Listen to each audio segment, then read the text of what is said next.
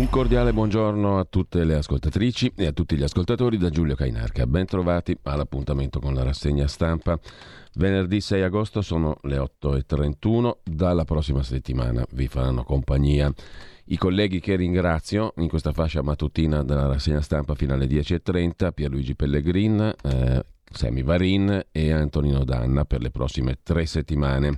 Per quanto mi riguarda personalmente ci risentiamo a fine mese, a settembre. E intanto mm, diamo come al solito uno sguardo al nostro sito radiorpl.it, l'intervista al professor De Donno e la sua audizione al Senato dell'anno scorso le potete riascoltare e scaricare in podcast e poi trovate tutto il resto naturalmente dei programmi andati in onda del palinsesto e le possibilità per sostenere la radio. radiorpl.it, il nostro sito. Uh, come al solito anche mm, diamo uno sguardo all'ANSA, l'agenzia ANSA apre con le nuove regole sul Green Pass dai bar ai ristoranti oggi. Approvato anche il nuovo decreto per il futuro, per settembre. Sanzioni per i professori senza certificato, ma poi vedremo le nuove regole dal 6 agosto oggi e quelle per settembre, dove è necessario esibirlo insieme alla carta d'identità per essere identificati come possessori del Green Pass medesimo. Sempre dal primo piano dell'agenzia ANSA, poi dal piano scuola alle nuove aule, 2 miliardi per settembre ma i sindacati dicono col Green Pass nuove incombenze sugli istituti scolastici. E poi ancora Covid, 124 casi in Cina, la Cina ferma i grandi eventi. Per quanto riguarda l'Italia, 7.230 casi, ieri 27 vittime, aumentano ricoveri e intensive. Tornano sopra i 100.000 gli attualmente positivi al Covid in Italia. Superata la quota di 70 milioni di somministrazioni di vaccini nel mondo, il virus ha superato i 200 milioni di casi totali. Comune di Foggia sciolto per mafia, quadro inquietante, titola ancora l'agenzia ANSA. Le indagini hanno evidenziato la presenza di rilevanti elementi su collegamenti tra amministratori locali e criminalità organizzata. Per questo il comune di Foggia, non certo un paesino, va sciolto per infiltrazioni mafiose. La commissione di accesso inviata dal Ministero dell'Interno ha sciolto ieri il comune di Foggia e ha affidato a una commissione straordinaria la gestione dell'ente. La commissione sarà composta dal prefetto a riposo Marilisa Magno, dal viceprefetto e da un dirigente. L'ente era già stato sciolto in via ordinaria dal prefetto dopo le dimissioni dell'ex sindaco Franco Landella lo scorso 4 maggio, non revocate, anche perché il 21 maggio l'ex sindaco leghista era stato arrestato e posto ai domiciliari con l'accusa di tentata concussione, corruzione e rimesso in libertà dopo dieci giorni. Landella oggi è libero ma è interdetto dai pubblici uffici per un anno. Nell'inchiesta, che ritiene di aver svelato un giro di tangenti al comune, è coinvolta anche la moglie di Landella, dipendente comunale, anche lei interdetta dai pubblici uffici per dieci mesi. Dal 25 maggio il comune è amministrato dal commissario prefettizio Marilisa Magno. Nell'ente era già al lavoro la commissione di accesso del Viminale per accertare le presunte infiltrazioni mafiose nell'attività amministrativa. La Commissione ha consegnato una durissima relazione il 29 luglio al prefetto di Foggia.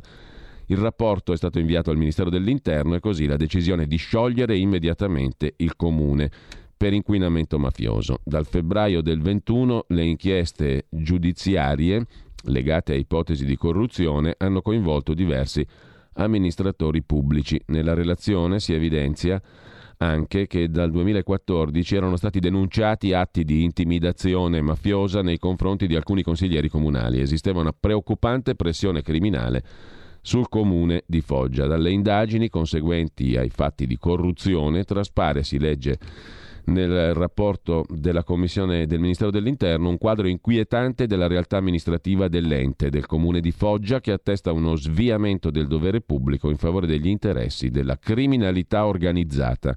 Tra gli episodi, frequentazioni parentele, legami affettivi da parte dei consiglieri comunali con esponenti locali della criminalità organizzata foggiana al centro delle pressioni, infiltrazioni mafiose, appalti legati al sistema di videosorveglianza, assegnazione di case popolari ad affiliati ai clan e assenza di certificati antimafia per imprese che hanno gestito servizi pubblici. Storiaccia dunque a Foggia, sciolto il comune per mafia con un quadro inquietante. Valentino Rossi annuncia che smette a fine stagione di correre in moto, Messi saluta il Barcellona dopo vent'anni di vittorie va forse al PSG, al Paris Saint-Germain e caccia agli indirizzi IP degli hacker della regione Lazio e poi per la cronaca schiacciato in un cantiere della A15 muore un operaio.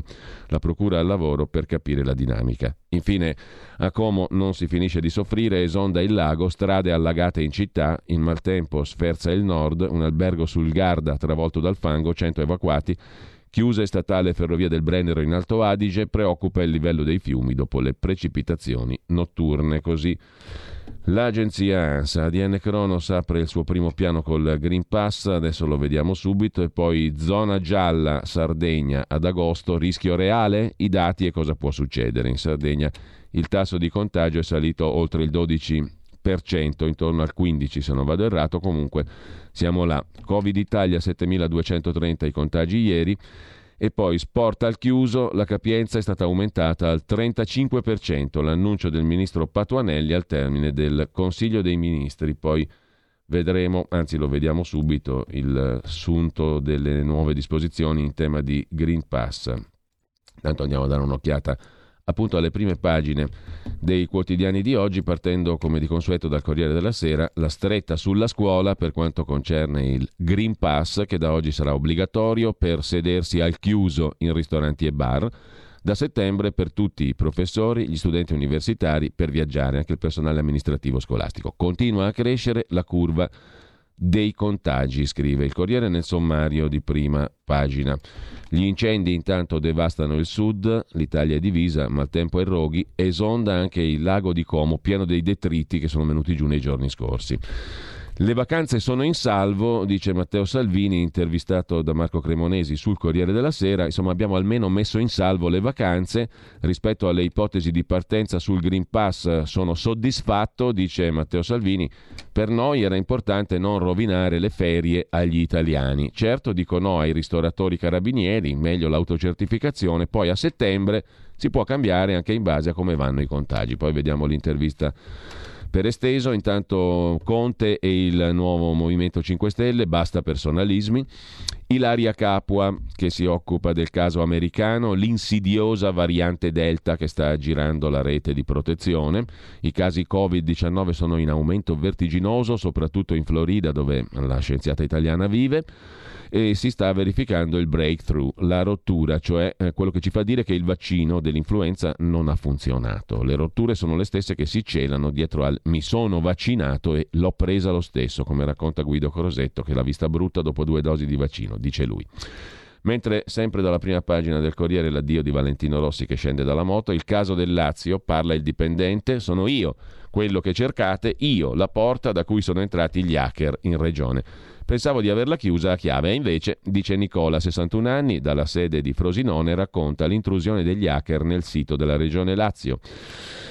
Ora mi hanno emarginato, dice l'uomo. Intanto da ieri gli operatori hanno recuperato i dati che permettono di ricostruire la banca dati regionale. Marcia d'oro e bottino di medaglie, siamo alle Olimpiadi. Massimo Stano, convertito all'Islam per amore della moglie, pugliese di Grumo Appula, 29 anni, conquista una medaglia d'oro pesantissima, è il re della marcia, 20 km senza sbagliare nulla.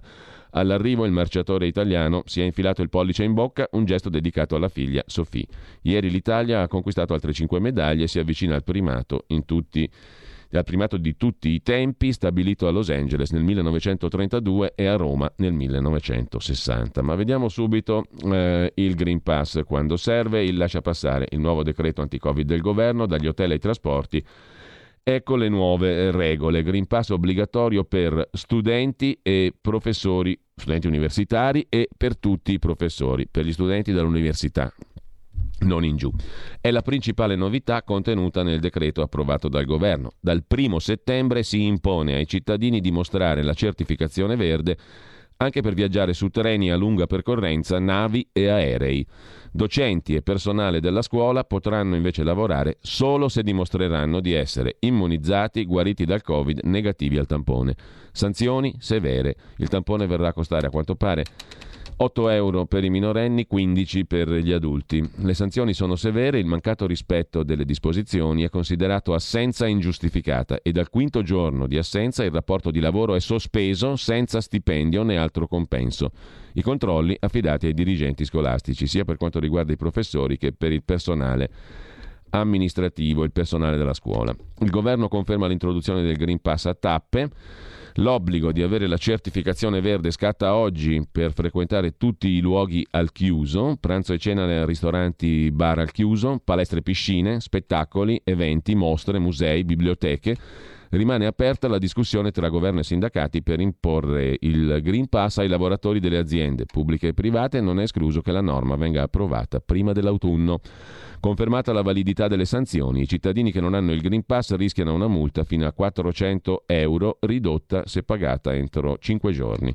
Per gli esercenti, dopo due violazioni commesse in giornate diverse, si applica dalla terza la sanzione amministrativa accessoria della chiusura da 1 a 10 giorni. Così riassume il Corriere della Sera. Per ristoranti e bar il Green Pass soltanto chi- al chiuso, ma, no, ma solo se ti siedi. Se stai al bancone invece no. Poi alberghi, servizi liberi per gli ospiti, necessario per gli esterni. Nelle palestre in piscina Green Pass, eh, ma non per le cure termali. Negli stadi abolito il distanziamento capienza al 50%, cinema e teatri, dai concerti alle proiezioni, posti fissi e mascherina, il Green Pass servirà per gli spettacoli aperti al pubblico in sale teatrali, sale da concerto, cinematografiche, locali di intrattenimento, musica dal vivo, altri locali o spazi anche all'aperto. In questo caso si dovranno prevedere posti a sedere preassegnati. Musei, fiere, casino, chi entra viene tracciato e il Green Pass servirà per partecipare a convegni, congressi, sagre, fiere, visitare musei, mostre, luoghi della cultura, entrare nei centri culturali, sociali e ricreativi. Trascorrere il tempo in sale da gioco, scommesse, bingo e casino, in tutti questi luoghi dovranno essere rispettati comunque i protocolli di sicurezza e si dovrà comunque indossare la mascherina, scrive il Corriere della Sera. Come si ottiene ha diritto al Green Pass chi dimostra di aver ottenuto almeno la prima dose di vaccino nei precedenti nove mesi, essere guarito dal Covid-19 nei sei mesi precedenti, aver effettuato un test molecolare antigenico salivare nelle 48 ore precedenti. Per ottenere e scaricare sul telefonino il Green Pass bisogna aver ricevuto un sms con il codice Outcode che dovrà essere inserito sulla pagina internet dgc.gov.it oppure sull'applicazione Immuni. Sulla app Io invece il Green Pass compare direttamente. Nelle farmacie test rapidi a costo fisso, il prezzo dei test per i minori di età compresa fra i 12 e i 18 anni sarà 8 euro, per gli ultra diciottenni, per i maggiorenni, il prezzo è fissato a 15 euro. Per i test dei minori, le farmacie aderenti riceveranno un contributo dell'amministrazione pubblica pari a 7 euro. Per i vaccinati quarantena ridotta a 7 giorni, se chi ha effettuato il vaccino entra in contatto con un positivo dovrà rispettare 7 giorni di quarantena anziché i 10 obbligatori. Scuola e università, obbligo per tutti i docenti e gli studenti delle università. Per bus, tram e metro, accesso libero alle corse con capienza all'80%.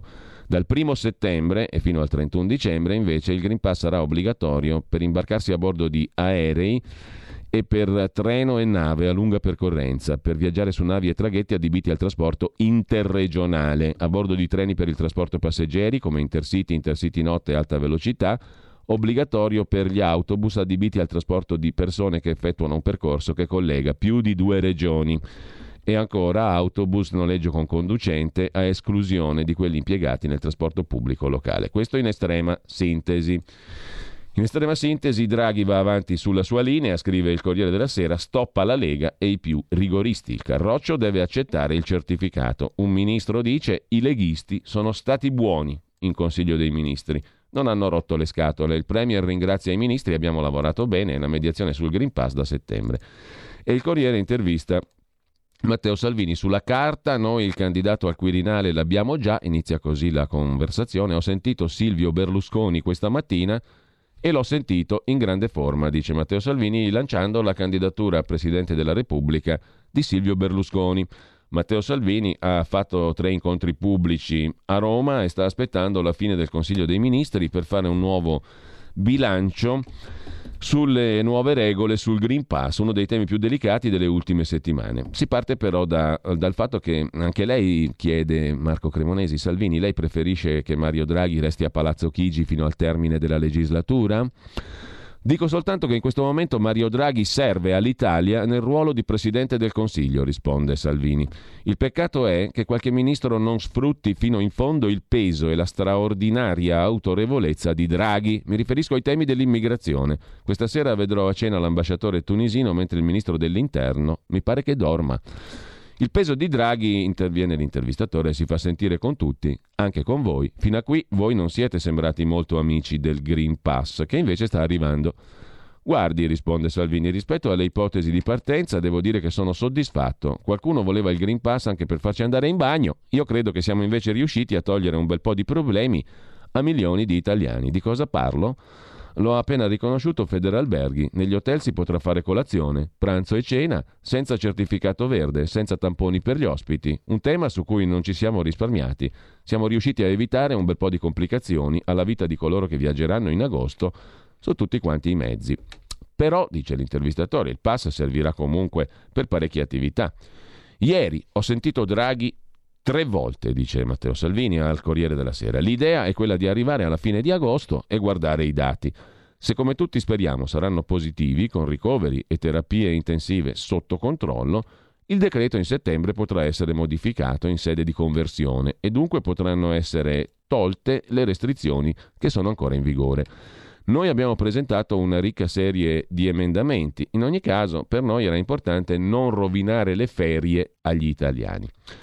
Anche per gli insegnanti eravate contrari al Green Pass o no? chiede Cremonesi. Risponde Matteo Salvini, noi eravamo contrari all'obbligo vaccinale e ora veda un po', l'obbligo riguarda solo il Green Pass, non la vaccinazione. Significa che basta il tampone. E la buona notizia è che in settembre tutti i bimbi entreranno in classe, vaccinati o meno, e su questo non c'è alcun dubbio. L'importante è che non ci saranno licenziamenti né bimbi che non potranno andare a scuola e stiamo lavorando per l'adozione dei test salivari. In più è stata aumentata la capienza dei mezzi pubblici. Rispetto al caos che si prospettava, andiamo decisamente meglio. Non è ancora passato il principio della gratuità del tampone. So che il governatore del Friuli Venezia Giulia, Massimiliano Federica, su questo sarebbe pronto e poi francamente credo che non possiamo trasformare baristi e ristoratori in carabinieri caricando sulle loro spalle i controlli sui Green Pass. Per noi il metodo dell'autocertificazione sarebbe il migliore. Sul fronte della lotta all'epidemia serve dare il massimo sostegno possibile alle cure domiciliari con nuovi farmaci antivirali e monoclonali molto promettenti, tra l'altro curare la gente a casa è più conveniente che farlo in ospedale. Salvini, dice l'intervistatore, sembra quasi che il governo sia un idilio. Lei che problemi vede all'orizzonte?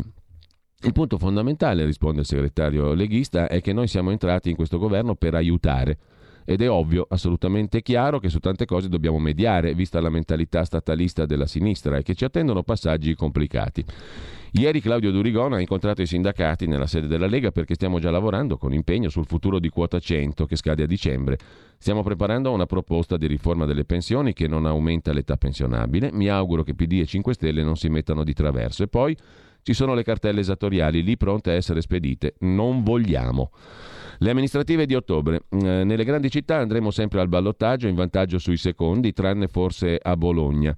Lo stesso collegio di Siena, considerato inespugnabile, in cui si candida lo straniero Enrico Letta, beh, con quello che stanno facendo su Montepaschi, forse è meno inespugnabile. Lei tra pochi giorni sarà in Calabria, l'unica regione che andrà al voto nei prossimi mesi. La preoccupa? Ma che risponde Salvini? Sarò in Calabria con la mia fidanzata, Francesca, per una settimana, a metà tra la vacanza e il lavoro, ma la campagna elettorale sarà ovunque serva. E devo dire che dai territori arrivano ripo- risposte importanti. Ha visto in Sicilia, hanno aderito alla Lega una senatrice, Valeria Sudano, e quattro parlamentari regionali, Luca San Martino, Giovanni Caffeo, Carmelo Pullara, Mariana Caronia. Con loro proseguirà una crescita che è costante ormai da mesi, infatti sarà anche in Sicilia, sarà anche in Sicilia sia in agosto che in settembre, quando presenterò, sarò anche in Sicilia quando presenterò la nuova squadra della Lega che passa da 3 a 7 componenti. Così eh, il, mh, mm, la conversazione di Matteo Salvini la notizia è eh, la candida- tra le notizie, diciamo, il Quirinale. Il candidato ce l'abbiamo, Berlusconi, dice Matteo Salvini a Marco Cremonesi sul Corriere della Sera. Intanto lasciamo il Corriere della Sera con questa intervista a Matteo Salvini, andiamo a vedere la prima pagina di Repubblica Repubblica apre con il Green Pass, ovviamente, obbligo per i prof, Draghi non cede alla Lega. Il Premier frena Salvini che invece rivendica abbiamo salvato agosto. Certificazione richiesta anche agli universitari, niente stipendio ai professori dopo cinque giorni di assenza. Il provvedimento in vigore dal primo di settembre. Da oggi via l'obbligo, come dicevamo, per bar, ristoranti al chiuso, musei, palestre, anche biblioteche naturalmente, e dal primo settembre la fase 2 del Green Pass, obbligatorio sui mezzi di trasporto a lunga percorrenza nelle scuole e nelle università. Green Pass a scuola per professori e personale non docente che non potranno entrare a scuola senza documento e dopo 5 giorni di assenza avranno la sospensione dello stipendio.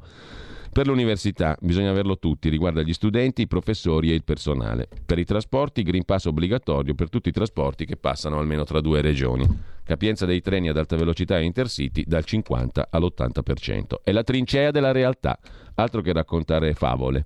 Ci si scontra con la realtà, scrive Francesco Bei nel commento. In prima pagina, poi imperdibile, a pagina 34 e 35, Eugenio Scalfari, che viaggia nella mente di Proust lo scrittore, mi è capitato in questi giorni di riflettere sulla differenza tra il genere umano e quello animale. Quello che divide il primo dal secondo è la capacità di pensare, scrive Eugenio Scalfari. Mm, è straordinario. Uh, la produttività di Eugenio Scalfari in tardissima età è, ha dell'incredibile. Mentre Federico Zeri, la sua leggenda ricompare su Robinson, l'inserto culturale di Repubblica, il grande Federico Zeri, storico dell'arte, ricordo ancora, scrive Dario Pappalardo, i tre giorni in cui giravamo la video intervista nella villa di Mentana di Federico Zeri. Lui riceveva come un principe, lui Federico Zeri, il grande critico, il 12 agosto avrebbe compiuto 100 anni, così scrive Repubblica in prima pagina. Intanto il Lazio recupera i dati hackerati, Zingaretti dice i vaccini ripartono, li ha recuperati grazie a un software statunitense. Andiamo a vedere anche la stampa di Torino. La stampa apre la sua prima pagina con eh, i, i, il Green Pass per la scuola, niente sconti ai professori. Novax. In Consiglio dei Ministri Draghi vince le resistenze di Lega e Fratelli d'Italia, che non c'entrano nulla col Consiglio dei Ministri perché sono all'opposizione, come sa chiunque. In ogni caso, Sospensioni e senza stipendio per gli insegnanti non immunizzati dopo 5 giorni. Da oggi le prime limitazioni per chi non ha il certificato, da settembre stretta per treni, aerei e scuole. Parla il responsabile dell'Agenzia Europea per la Cybersicurezza, Joe Demuink. Dall'Italia non c'è arrivata ancora nessuna richiesta di aiuto dopo l'attacco informatico alla regione Lazio. Per ora è un caso nazionale. Di solito ci occupiamo di attacchi su larga scala con più paesi coinvolti. C'è stata qualche comunicazione, siamo pronti a dare una mano. La nostra rete contro gli hacker, promette il responsabile europeo con lunga barba per la cybersicurezza Joe De Muink. L'obbligo del Green Pass è legittimo, sostiene il costituzionalista Vladimiro Zagrebeschi in prima pagina sulla stampa. E poi una proposta del presidente dell'INAIL, assicurazioni ridotte il costo dell'assicurazione per chi non ha infortuni. Sulla questione del PNRR arriva la prima rata, come vedremo su Repubblica, 25 miliarducci, senza tagli non c'è crescita, sostiene Veronica De Romanis, taglia, taglia, taglia, cosa sarà rimasto da tagliare? E intanto, mh, a proposito di stampa Corriere Repubblica, diamo un'occhiata anche alle pagine interne prima di vedere le altre prime pagine. La stampa mette in primo piano meritoriamente ehm, ciò che sta accadendo a Como. Tronchi, paura, fango, esonda il lago di Como, una cosa mai vista dal dopoguerra ad oggi. Violento nubifragio dopo l'ondata di maltempo della settimana scorsa. Arrivano le prime disdette dei turisti, chiesto lo stato d'emergenza. Foto di una ruspa al lavoro in piazza Cavour, irriconoscibile, ricoperta d'acqua e detriti esondati dal lago. Durante il nubifragio di martedì nel lago sono entrati 1450 metri cubi d'acqua al secondo. Tra i detriti legno, plastica, altri materiali da scartare. All'aglio George Clooney sarà fatto fotografare con la protezione civile. La domanda che si fanno tutti a Como è cosa ci aspetta adesso? Le previsioni per il weekend non sono buone e si è già ricominciato, dice il sindaco Mario Landricina, si è già ricominciato da capo una volta. Il maltempo della settimana scorsa aveva reso il lago un enorme parquet, le acque ricoperte da legno e plastica, venuta giù dalle montagne. Il nubifragio di martedì ha dato il colpo di grazia, lago esondato. Ora Piazza Cavour deve fare i conti con i detriti sputati dal bacino e le prime disdette che arrivano dai vacanzieri. Intanto, a proposito del papete, avete sentito la notizia l'altro giorno del sequestro, eh, se ne occupa oggi libero lo tsunami giudiziario dopo la festa della Lega a Cervia, il papete colpito per niente e va KO l'intera riviera romagnola. Il locale frequentato da Salvini punito per un'IVA già versata. Il decreto di sequestro da 2 milioni e 300 mila euro ha coinvolto non solo il papete ma decine di imprenditori del turismo mettendo in ginocchio tutta la Romagna. Colpisce la tempistica dei sequestri, scrive su Libero Salvatore Dama, e il numero dei coinvolti. Quasi che per colpire Salvini e la Lega si sia voluto mettere in ginocchio tutti o quasi i locali, da Ravenna a Riccione. In Riviera Romagnola, il giorno dopo lo tsunami giudiziario, si fa il bilancio. Il decreto di sequestro del GIP di Ravenna ha coinvolto 35 imprenditori attivi nel mondo della balneazione, della ristorazione e della notte tutti i settori piegati dalla crisi, gli stessi che si sono visti applicare sequestri per 2 milioni 300 mila euro il giorno dopo la fine della festa della Lega a Cervia. Un caso? Punto di domanda, scrive Libero. Mentre per quanto concerne Repubblica, ora il rebus del governo è il passaporto anti-Covid nei posti di lavoro. Se ne parla a settembre. Ampassa Palazzo Chigi, non ci sono idee, siamo bloccati e nel mirino i lavoratori quarantenni, molti dei quali non vaccinati. I sindacati vogliono una legge con il no della Lega. Oggi incontro tra CGL Cisle Will, il ministro Orlando e il ministro Speranza. Il rebus del governo e il passaporto anti-Covid nei posti di lavoro, scrive Repubblica. Dal Corriere della Sera invece Milano, Milano e Lombardia, debuttano i vaccini in farmacia con una valanga di richieste, scrive oggi il Corriere. Avviata la profilassi per gli ultra sessantenni, dosi all'ultimo minuto prima delle vacanze, corsa degli indecisi alla vigilia dei divieti, prove generali verso la campagna d'autunno. Le persone con più di 60 anni che non hanno aderito alla campagna vaccinale Covid sono il 12%. Do, da oggi gli ultra sessantenni possono vaccinarsi con il monodose Janssen Johnson Johnson anche nelle farmacie che offrono questo servizio. Il progetto pilota è stato avviato in 21 farmacie della regione Lombardia. Sono partite le prime 13 per un totale di 129 vaccinazioni ieri. Sulla verità di oggi, invece, poi ci torniamo in prima pagina, ma intanto c'è una pagina dedicata a Guido Crosetto che racconta la sua odissea dopo due dosi di vaccino Pfizer. Ammalato dopo il vaccino, niente pass. Nonostante gli anticorpi ho preso la variante Delta. Sono stato malissimo, ma ne sono uscito. Però non avrò il certificato per settimane. Se mi faccio domande mi danno del Novax. Come se ne viene fuori? si domanda Crosetto. Il vaccino, unica strada verso la libertà, lo dicono i virologi, il ministro Speranza, il premier Draghi. Se non ti vaccini ti ammali, muori o fai morire qualcuno, ha detto Draghi. No? Sul tema nessuno può sollevare il sopracciglio. E poi una mattina arriva Guido Crosetto e l'argomento riaffiora. Serve uno dei fondatori di Fratelli d'Italia che ha raccontato a grande richiesta ho fatto due dosi Pfizer, la seconda l'11 aprile, dopo mesi con anticorpi ho preso la variante Delta, sono stato malissimo perché diabetico e cardiopatico, mi hanno fatto monoclonali, sono guarito, non avrò il Green Pass per settimane, se mi faccio domande mi danno del no vax, così. Guido Crosetto, sempre dalla verità, poi c'è da segnalare un'intervista a Pietro Luigi Garavelli, ospedale maggiore di Novara, professor Pietro Luigi Garavelli tra poco.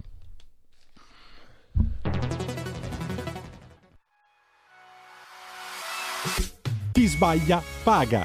Ci metto la firma. Referendum giustizia. 1. Riforma del CSM. Stop allo strapotere delle correnti. 2. Responsabilità diretta dei magistrati. Più tutele per i cittadini. Chi sbaglia paga. 3. Equa valutazione dei magistrati. I magistrati non possono essere controllati solo da altri magistrati. 4. Separazione delle carriere dei magistrati. Stop alle porte girevoli per ruoli e funzioni. 5. Limiti agli abusi della custodia cautelare. Per una giustizia giusta è un equo processo per tutti. 6. Abolizione decreto Severino. Più tutele per sindaci e amministratori. Firma anche tu ai gazebo della Lega nelle piazze e in tutti i municipi d'Italia. Trovi tutte le informazioni sul sito legaonline.it. Chi sbaglia paga. Ci metto la firma. Referendum giustizia.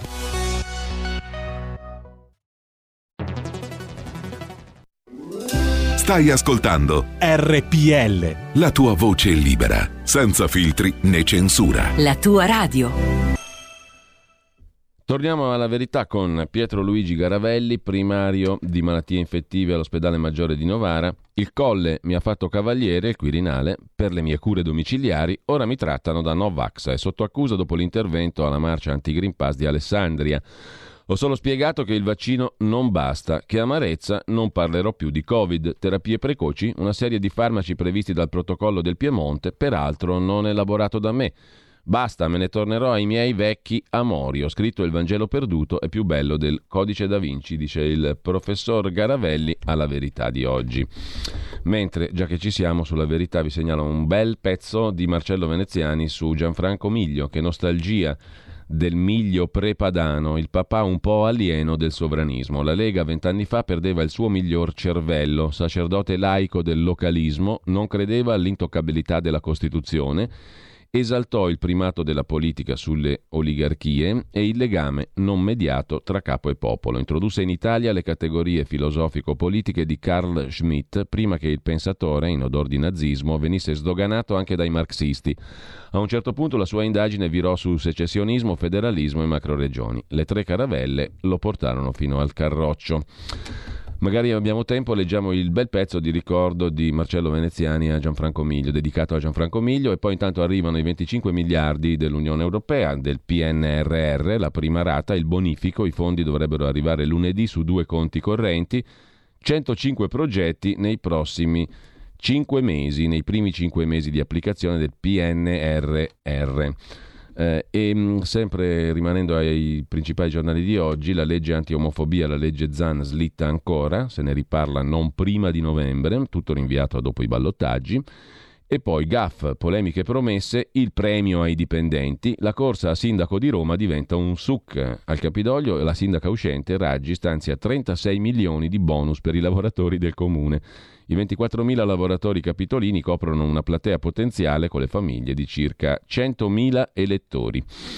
Una mancia elettorale? Punto di domanda. Lasciamo con ciò anche la stampa. Mm, torniamo brevemente a Repubblica. Qui c'è un articolo interessante su come funzionavano le cose in Vaticano. Firmi che è tutto a posto, così la cricca vaticana agiva alle spalle del Papa. Il memoriale del successore di Becciu in segreteria di Stato, un covo di serpi, un gruppo di potere radicato e protetto, capace di inaugurare un sistema impenetrabile, la menzogna, il clientelismo e il favoritismo. Questa è la descrizione della segreteria di Stato Vaticana che viene dall'arcivescovo Edgar Peña Parra, il prelato scelto da Papa Francesco per prendere il posto del cardinale Becciu. Era lui l'infamone, il cardinale Becciu. Intanto il presidente della Puglia, Emiliano, sostiene un candidato vicino a Casa Pound. Emiliano con un sindaco di ultradestra è rivolta nel PD. Inaccettabile, dice il Partito Democratico. Il governatore sostiene Pippi Mellone, guida una giunta di centrodestra a Nardò, è stato esponente di AN e di Casa Pound. Un anno fa chiese di chiudere l'ANPI, l'Associazione Partigiani di Lecce, per omaggio ai martiri delle foibe.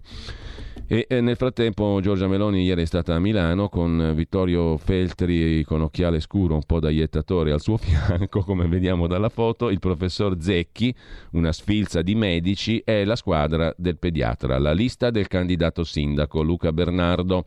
Ci saranno un collega, un chirurgo, un dottore di base, insomma, se ci vogliono dei medici per curare Milano, sarà arruolato anche un elettricista.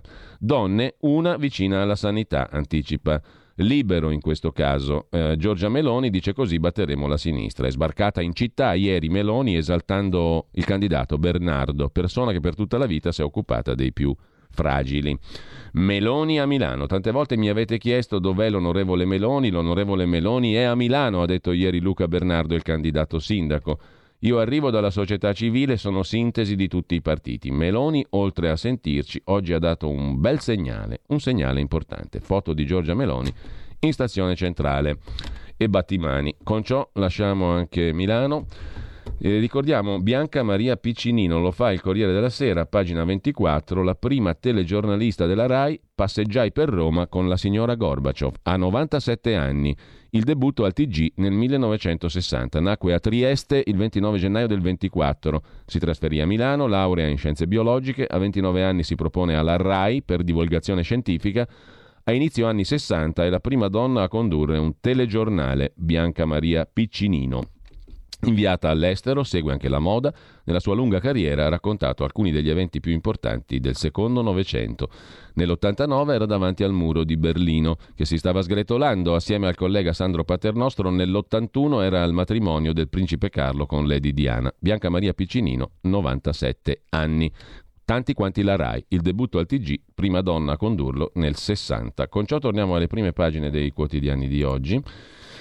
Andiamo a vedere la prima pagina, per esempio, eh, del Fatto Quotidiano, poi vediamo la verità è libero. La prima pagina del Fatto si apre con, vediamo subito, scuola, governo flop. Draghi diserta ancora, Green Pass obbligatorio per i docenti, ma il piano scuola è vuoto.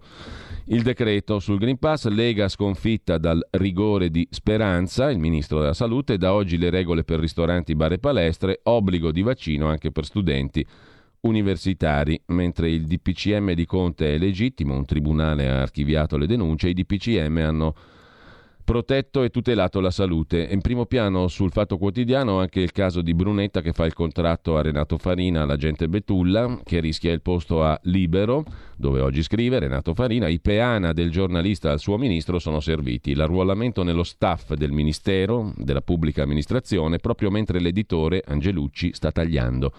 L'ex spione del Sismi, il giornalista Farina, appunto, si era sperticato fin dall'inizio in favore del governo dei migliori. Sul ehm, fatto quotidiano c'è da segnalare anche una doppia paginata interessante, colpa per colpa, tutti i carnefici del Monte dei Paschi di Siena, nomi e ruoli, l'agonia della banca.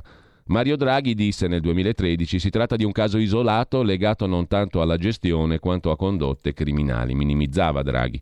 Quante distrazioni, da Mussari e i suoi fino ai vigilanti, Draghi, Tarantola, Vegas, a Orsel, all'ex ministro Padoan, ecco attori e comparse del disastro senese. E il falò del credito, oltre il Montepaschi, ha già bruciato oltre 70 miliardi, azzerando un milione di piccoli investitori. Dal 2001 una ventina di istituti colpiti. Ma per l'ABI, l'associazione bancaria presieduta dall'ex liberale Patuelli, sono solo poche mele marce.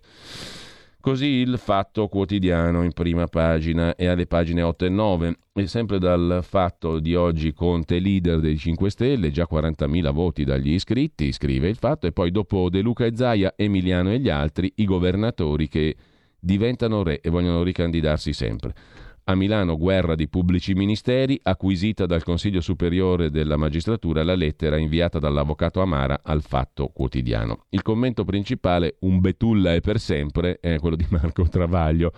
L'arruolamento di Renato Farina, il giornalista di Libero, nello staff del ministro Renato Brunetta in qualità niente meno che di consulente giuridico, è un segnale incoraggiante per tre motivi. Il primo è etico. Il governo dei migliori premia un giornalista che violò la legge, prendendo soldi dai servizi segreti come agente Betulla. Il secondo è deontologico. Il governo dei migliori porta a esempio per i giovani un giornalista espulso dall'albo per aver venduto la professione al SISMI, il servizio segreto militare del generale Pollari e del fido Pio Pompa non per 30 denari, ma per 30.000 euro, pubblicando fake news, realizzando false interviste, per carpire informazioni ai PM e depistare l'indagine sul sequestro dell'imam Abu Omar, rapito e deportato in Egitto dalla CIA per torturarlo. Il terzo è meritocratico. Se il governo dei migliori ha un tale culto della competenza da promuovere a giurista un tizio che ha patteggiato sei mesi per favoreggiamento in sequestro di persona, c'è speranza per tutti. Si dice che l'America è il paese delle opportunità. E l'Italia allora? Basta conoscere le lingue, ma soprattutto la lingua come ascensore sociale e nessuna via è preclusa.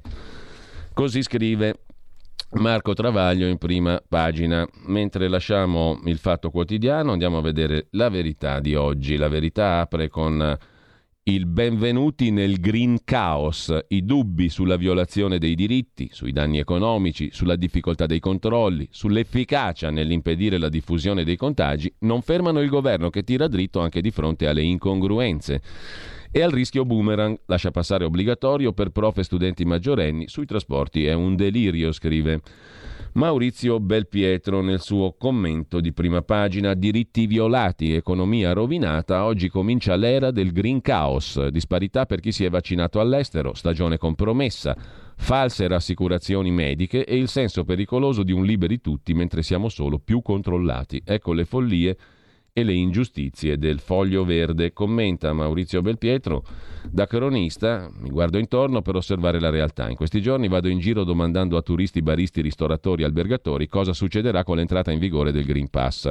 Quel che segue è il resoconto degli effetti ingiustificati dell'introduzione del lascia passare anti-Covid. Fiorella, italiana, vive e lavora a Londra, vaccinata AstraZeneca prima di noi.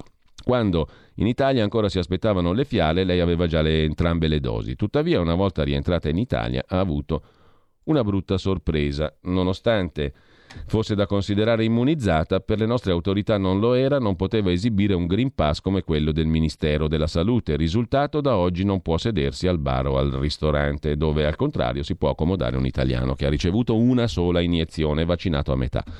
La storia di Giovanni, lui vive in Italia, ha ricevuto la prima dose, si imbarca su un volo per Malta col Green Pass. Una volta atterrato scopre che il pezzo di carta vale quanto carta straccia. Alla dogana gli sono prospettate le seguenti possibilità: o ripartire per l'Italia col primo volo o sottoporsi a una quarantena di 10 giorni addio vacanze. Si è imbarcato e tornato a casa.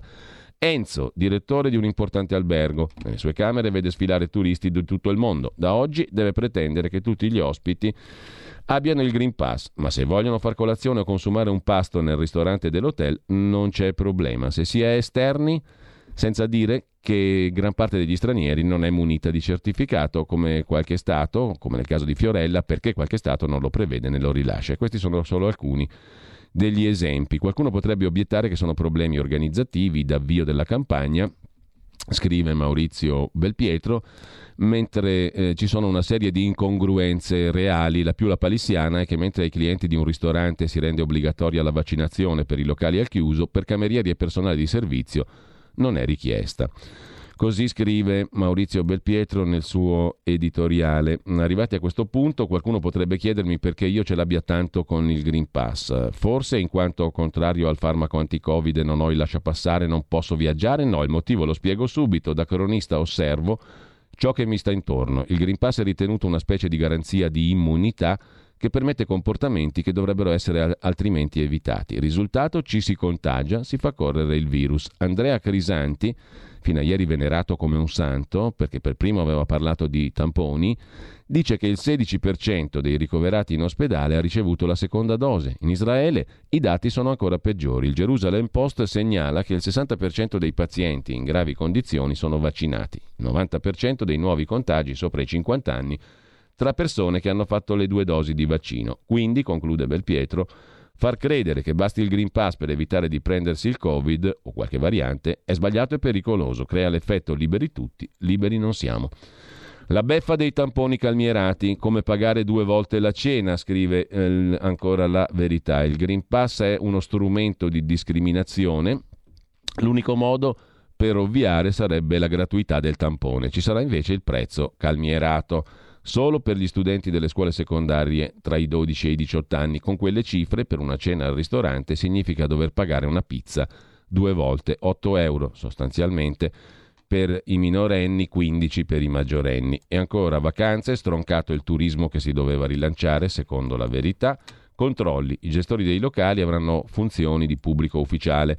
Profili giuridici, regole europee e professioni discriminate, trasporti sull'alta velocità sì, sui regionali affollati no Green Pass, burocrazia, centralino ministeriale, l'odissea dei guariti. Il numero 1500 è l'unica chiave in molti casi per ottenere il Green Pass.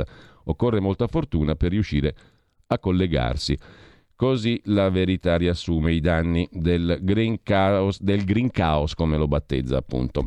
Prima pagina, poi Crosetto, ho preso il virus in forma pesante dopo due dosi e non mi danno il pass. Il pezzo di Carlo Cambi sulla protesta dei ristoratori, clienti in fuga e noi non siamo sceriffi. Ristoratori contro l'onere dei controlli ai clienti. Il Piemonte ha fatto appello al garante della privacy. Gli esercenti non sono pubblici ufficiali. Col diretti stima una perdita di 11 milioni di clienti potenziali. A pagina 6 il pezzo di Carlo Cambi. Diceva Otto von Bismarck, che il ministro della Salute Speranza deve aver preso a modello, meno la gente sa di come sono fatte le salsicce e le leggi e più contenta è. Quando si tratta di bar e ristoranti va così, ma la gente si arrabbia, scatta da oggi il famoso salvacondotto vaccinale che impone ai gestori di farsi gendarmi, ai cittadini sudditi. Senza il foglio verde che testimonia l'inoculazione e abilita alla vita, non si può andare al ristorante al chiuso né sedersi al tavolino di un bar sempre al chiuso.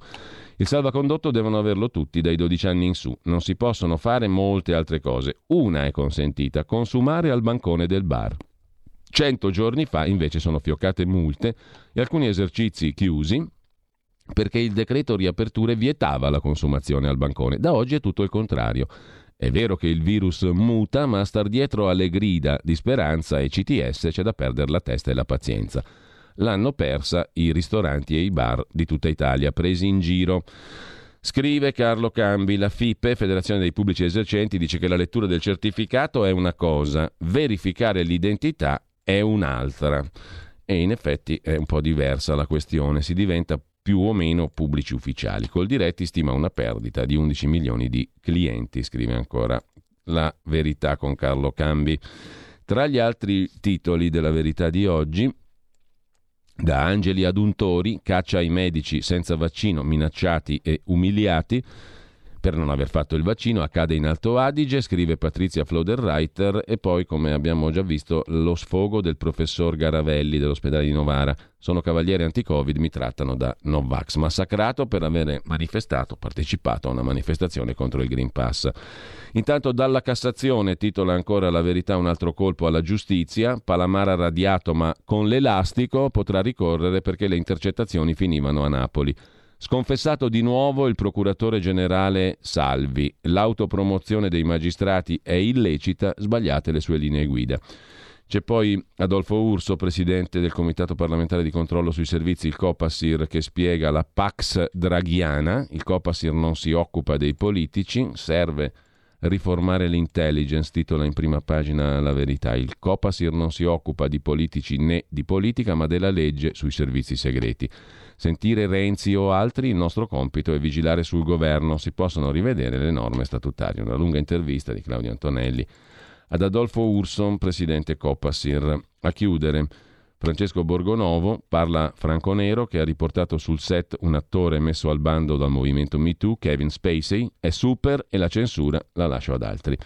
E poi dicevamo il ricordo di Marcello Veneziani, che ricorda Gianfranco Miglio. L'agosto di vent'anni fa la Lega perdeva il suo cervello più lucido e colto, il suo ideologo fondatore, giurista precursore del sovranismo. Gianfranco Miglio aveva qualcosa di nosferatu, uno sguardo crudele ma non malvagio e due orecchie extraterrestri protese, scrive Marcello Veneziani in prima pagina sulla verità, protese a captare gli ultrasuoni. Umberto Bossi lo, mardò, lo, mandò in orbita politica, poi lo frenò e arrivò perfino a insultarlo, paragonandolo a una flatulenza spaziale. Da uomo del sud, inguaribilmente italiano, romano, mediterraneo meridionale, ho nostalgia padana di Miglio, il Miglio verde. Fu gran scienziato della politica, studioso un po' stregone, il più grande allievo di quel mostro di lucidità e cattiveria che fu Carl Schmitt, da cui ereditò il cattivismo, temperato e aggravato dall'estrazione cattolica di ambedue.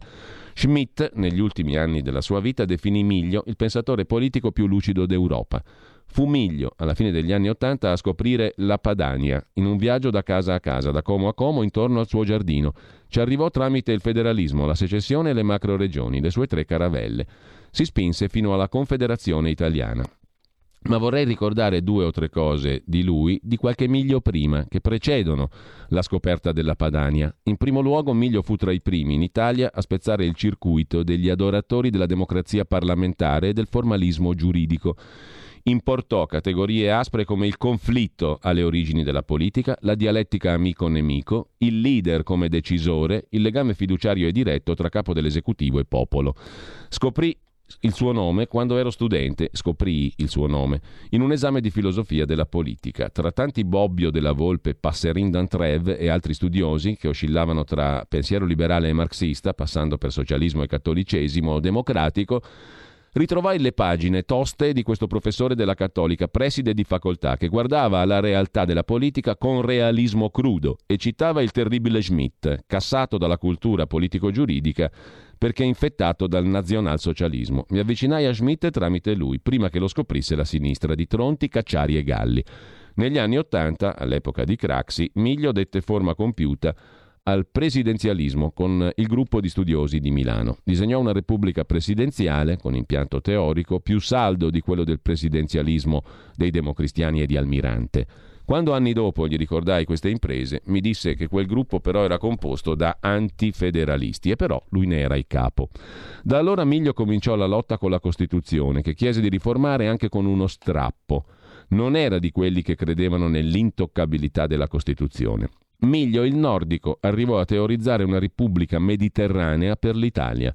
Scrisse pagine affilate per rivendicare la peculiarità latina. L'Italia, disse, non è come i paesi nordici e protestanti, in cui vige il comando impersonale della legge, ma è un paese mediterraneo in cui conta la mediazione, la figura del leader. Da qui l'idea di una repubblica con un capo carismatico, il rapporto popolo-leader. Miglio riconosceva l'autonomia della politica, non amava il dominio delle oligarchie finanziarie o tecnocratiche, non voleva neutralizzare la politica, mirava alla grande politica, decisionismo su base popolare, sovranista ante litteram.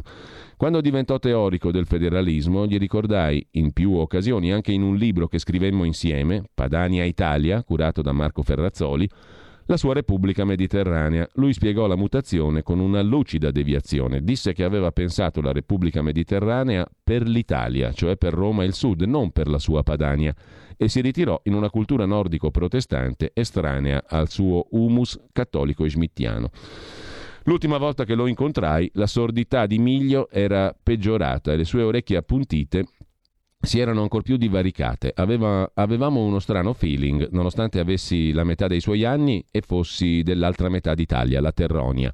Non era un accademico pomposo, uno di quei tromboni che considerano gli altri tutti alunni, più o meno scapestrati. Gli piaceva fare un po' il genio del male, di quelli che predicono catastrofi, con una punta di sadica allegria. Con lui la cultura politica riprese il contatto con la terra, sottraendosi al non luogo, riscoprendo la geopolitica e le identità territoriali. Non ebbe la possibilità di fare il ministro delle riforme. Nel primo governo Berlusconi quel ministero fu affidato allo steward Speroni, forse per non scontentare i professori del Polo, pretendenti al ruolo Miglio, Urbani, Fisichella, Armaroli e altri. Ma la riforma Miglio non si fece. La cultura poco o nulla incise sulla politica del centrodestra restò la sua lezione di realismo e decisionismo, precursore dei sovranisti, seppur in versione secessionista e padana. Era già un corpo estraneo allora, oggi, conclude Marcello Veneziani, sarebbe impensabile un miglio nella politica presente. Così Veneziani ricorda Gianfranco Miglio su La Verità. Ci rimane da correre adesso, andiamo a vedere la prima pagina di Avvenire, il quotidiano cattolico apre con il Green Pass nelle scuole, ma anche con la storia di una coppia mista perseguitata in Sudan. Lei musulmana, lui cristiano. Una fatwa, una condanna islamica contro il loro matrimonio, come Meriam Ibrahim. Eshan è sudanese, Deng è sud-sudanese, hanno poco più di vent'anni, aspettano un bimbo, rischiano la condanna a morte in Sudan. Sono fuggiti a Juba, ma neanche il governo sud-sudanese li protegge. E poi ancora oltre 800 profughi senza un porto, altri allarmi, altre persone stanno arrivando dal mare in Italia, scrive Avvenire. Da avvenire ci spostiamo al giornale, il giornale apre in prima pagina con il pass per la libertà, in vigore da oggi, telefonata Draghi Salvini, ok all'obbligo vaccinale per il personale scolastico, trasporti locali e minori, ecco tutte le regole. Errore politico, scrive Fiamma Nierenstein, inseguire i Novax. Il pass è giusto. E poi hacker e giallo dati, sono tutti criptati ma la Regione Lazio li avrebbe eh, recuperati e la notizia che avevamo dato in anticipo qui a RPL molti mesi fa, Palamara si candida in politica a Roma con i radicali al collegio, eh, di un collegio di Roma Prima Valle per le supplettive.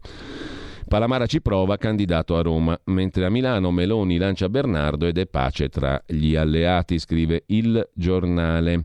Dal giornale passiamo a dare un'occhiata anche al giorno Nazione Resto del Carlino, quotidiano nazionale che apre in prima pagina con eh, i prof col Green Pass o niente stipendio. Il personale scolastico dovrà avere la carta verde per lavorare, compenso sospeso dopo 5 giorni di assenza, didattica a distanza in casi eccezionali. Da oggi il certificato per ristoranti, cinema, piscine, biblioteche, bla bla bla, tamponi a 8 euro per gli under 18, quarantena di 7 giorni per i vaccinati.